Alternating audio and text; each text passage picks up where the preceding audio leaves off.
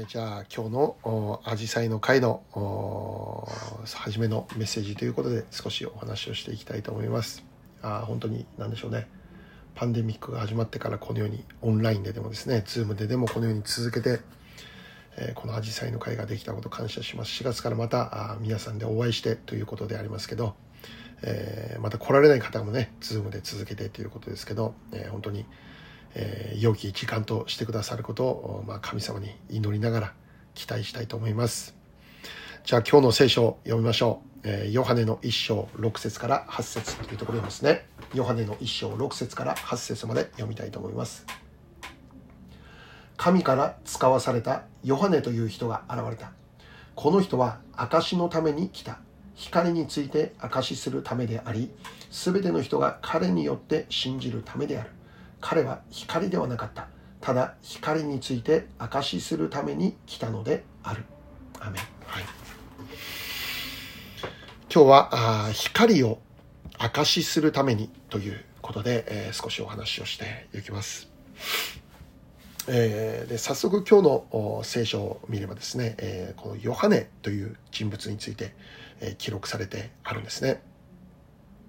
でこれここで登場するヨハネというのはまあ、私たちが現在毎回読んでいるこのヨハネの福音書を書いたヨハネとは別人物なんですね。えー、聖書の中ではこのヨハネという名前を持つ人物があまあ有名どころとして2人登場するわけですね。まあ、1人がこのヨハネの福音書を書いた、えー、イエス様の弟子の1人であるヨハネ。またもう1人がこのバプテスマのヨハネと呼ばれているヨハネですね。で、今日読んだ御言葉に登場するヨハネというのは、えー、後者のバプテスマのヨハネと呼ばれている人物です。で、えー、バプテスマというのは、あまあ、洗礼を意味する言葉なんですね。洗礼。洗礼を授ける働きを行った人物がヨハネでした。で、人々にこの神様に立ち返ることの重要性を語って、で、それを聞いた人々が、神様に立ち返っていくという働きが、まあ、起こったわけですけど、それがこのヨハネの語るメッセージ、ヨハネの語る言葉、それを聞いた人々が街中こぞって、この洗礼を受けるためにヨハネのところにやってくるようになったんですね。まあ、その働きをする者としてヨハネという人物がいたんです。で、今日の御言葉をもう一度最初に読んだ御言葉を見ればですね、えー、まさしくそのことが書かれてあるんですね。この人、この人、ヨハネね。ヨハネは、証のために来た。ね、証のために来た。光について証しするためであり、すべての人が彼によって、ヨハネが語る言葉によって信じるためである。はい。ヨハネは証のために来たというんです。何を証しする？イエス・キリストですね。イエス・キリストという誠の光を証しする者としての使命を受けて、まあ、その働きを担っていくということなんです。まあ、それによって実際多くの人が悔い改めて神様に立ち返るということが起こる。街中の人々に影響を与える、まあ、宣教者としての働きを行った人物だったんですね。多くの人がヨハネを通して洗礼を受けるんです。しかし大きな一つの問題があったんですね。それは当時特に高い地位に立っていた人々がこのヨハネの働きをよく思わないということなんです。多くの人はヨハネの影響を受けて洗礼を受けることになるんですね。しかし特に高い地位にいた人々は、このヨハネの行う働きを快く思っていなかった。やがてヨハネは彼らによって捉えられることになるんですね。で、最終的に彼は殉教することになるんです。光であるイエス・キリストを伝える、この働きを通して彼は最終的に裁きを受けて殺害をされてしまうんですね。で、もっと言えば、イエス・キリスト自身においてもそうだったんです。誠の光であるイエス様が語るならば、またそのイエス様が何か働きをするなら、当時のユダヤ人の中の特に高い地位にいる人々はそれを嫌うんですね。イエス様に対する憎しみとか、妬みを持ち始めるようになるんです。で、最終的に、皆さんもご存知のように、イエス様は十字架にかけられて、まあ、殺されてしまうわけですよね。光であるイエス・キリストを、当時の高い地位にいる人々、まあ、宗教指導者なんですけど、彼らは殺害をしてしまうんです。で、彼らももちろん聖書を知っている人々です。聖書を誰よりも学んだ人々です。メシアである救い主の出現を待望していた人々だったんですよね。しかし実際、そのお方が目の前に現れたら、彼らはそれがわからなかったんです。救い主であるお方、イエス・キリストが現れても彼らにはそれが救い主として見えることができなかった、受け入れることできなかったんですね。多くの人がヨハネを通して洗礼を受けて、イエス・キリストを信じるということが起こっていても、宗教指導者、上の人々は、イエス様の存在を否定するんです。否定するだけじゃなくて、迫害を加えるんです。最終的には十字架に追いやってしまうということだったんですね。なぜこのようなことが起こってしまうのか。それは、まあ、先週、前回も見たんですけど、光に敵対する暗闇の力による。ね。暗闇の力というのは、暗闇の中にいることを願うわけですね。なぜなら、光が来るなら、彼らは困ってしまうんです。光が来るならば、暗闇の働きは全て暴かれてしまう。暗闇の中にいればわかんないんです。しかし光が来たら暗闇の働きが全部明らかにされてしまう。だから暗闇の力は光を嫌うんですね。だから光を徹底して攻撃するんです。光が輝くことのないように何としてでも光を消そうとするんです。光が輝くところにはいつも残念ながら暗闇の力も働くんですね。しかし前回も確認したことは暗闇の力は光に打ち勝つことはできない。暗闇は光に勝てないんです。確かにイエス様は暗闇の力によって十字架に追いやられてしまいます。実際に十字架上で死んでしまうんですよね。しかし聖書が語る重要なメッセージは、イエス様が死んでそれで終わったんじゃなくて、3日目に蘇るっていうんです。死の力に完全に打ち勝ってしまった。死を打ち破り、イエス・キリストは蘇るんですね。そして重要なことは、このイエス・キリストの勝利というのは、イエス・キリストを信じる私たちに与えられる勝利であるということです。私たちにも暗闇の力は襲ってくるんです。その暗闇の力の最終的な武器が死なんですね。暗闇の力が持つ最終的であり、最大の武器が死なんです。しかしイエス・キリストが死を打ち破り、蘇られたことによって、つまりこの暗闇の力に完全に勝利をされたことによって、それを信じる私たちも死んでも生きることができるという、その祝福に預かることができるということを聖書は教えているんですね。つまりイエス・キリストを信じる人にとっては、死をもう終わりとはならないんです。死であっても脅威とはならないんです。死であっても恐れることにも嘆き悲しむことにもならないんです。なぜならば、その後の復活を知っているからなんですね。死の後のストーリーがあることを知っているからなんです。死んでも生きるって。永遠の命を得ている。これを知っているからなんですね。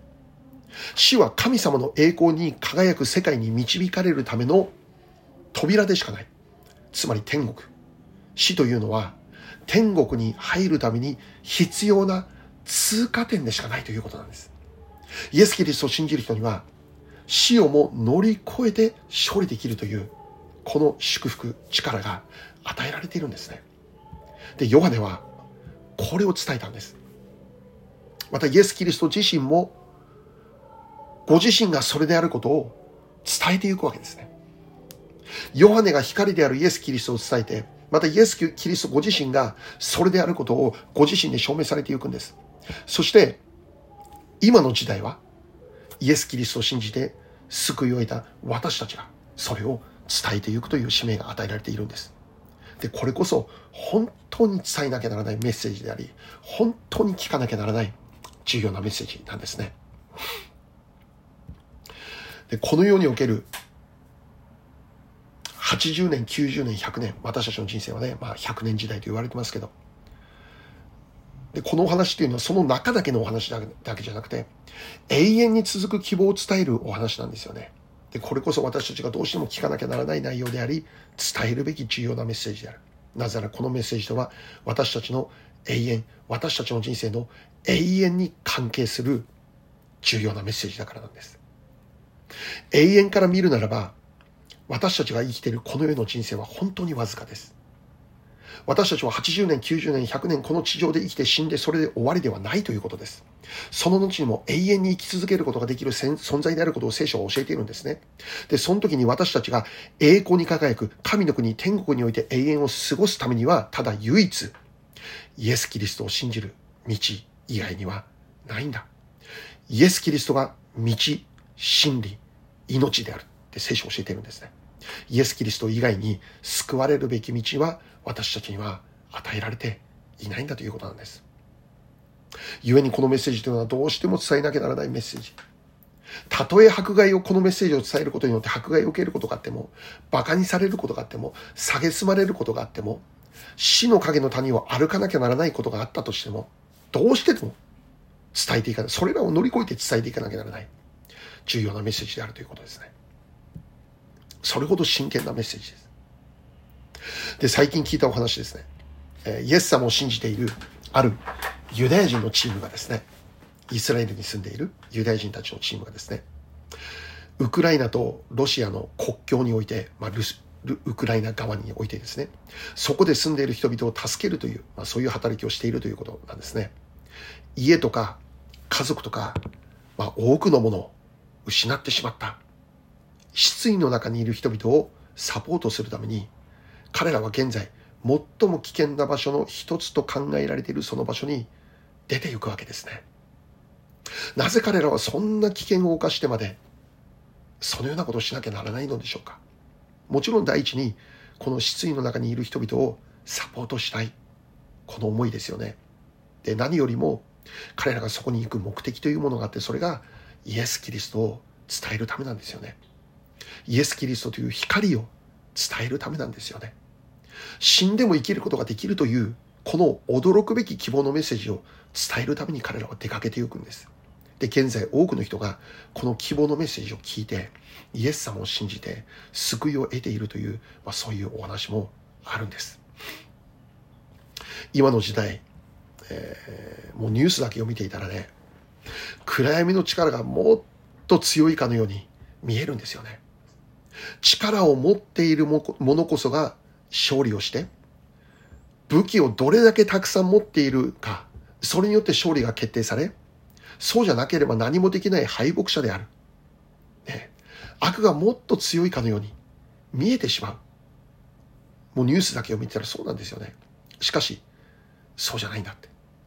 暗闇は光に打ち勝つことはできない。死は襲ってくる。しかし死は私たちを滅ぼすことはできない。戦争は起こる。でも戦争は私たちを敗北させることはできない。イエス・キリストを信じるならば、その人の最後は勝利しかない。最後は復活。死んでも生きる。神の栄光に輝く世界へと導かれることになること。最後はイエス・キリストが勝利するんです。どうかこれを聞いてくださる全ての方々がこの最後の勝利であるイエス・キリストを信じて生きることができるように。そしてこの最後の勝利を知っている私たちは、最後の勝利を知っているがゆえに、今この時も心には平安を得て、安心を得て、様々なことが起こるんだけど、いろいろな、このマイナスと思える出来事は起こるんだけど、その中でも揺らぐものではなく、焦るものではなく、恐れるものではなく、安心して平安を得て生きることができる。その祝福をイエス・キリストを信じる信仰の中で得ることができていくということなんですよね。どうかこれを聞く全ての方々にこの希望のメッセージが与えられ、そしてそれを信じる祝福に預かることができるように心から願っております。どうしても伝えなきゃならないメッセージです。お祈りいたします。愛する天皇お父様、今日もえー、イエス様あなたの救いを希望のメッセージを語ることを許されていることを感謝いたします、えー、そして、えー、今日ここにいる人々がこのメッセージを聞くことができるようにあなたが導いてくださったことを感謝いたします。どうかこの希望のメッセージが単なる聞いて終わってしまうものではなくて本当に私たちの人生に、えー、受け入れることができる信じることができる直接影響を与えられるそのような祝福のメッセージとして変えられるようにあなたが導いてくださいますようお願いを申し上げます。最後は勝利である。最後は復活である。最後は、神の栄光に輝く神の国、天国である。死んでも生きるこの福音、これが与えられていること、この道が備えられていることを本当に感謝いたします。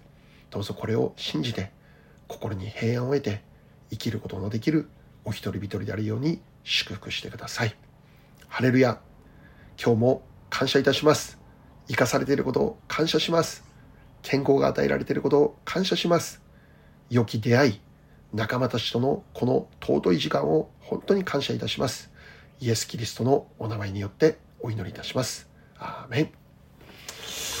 アメン。感謝いたします。はい。じゃあ今日のメッセージは以上となります。ありがとうございました。感謝します。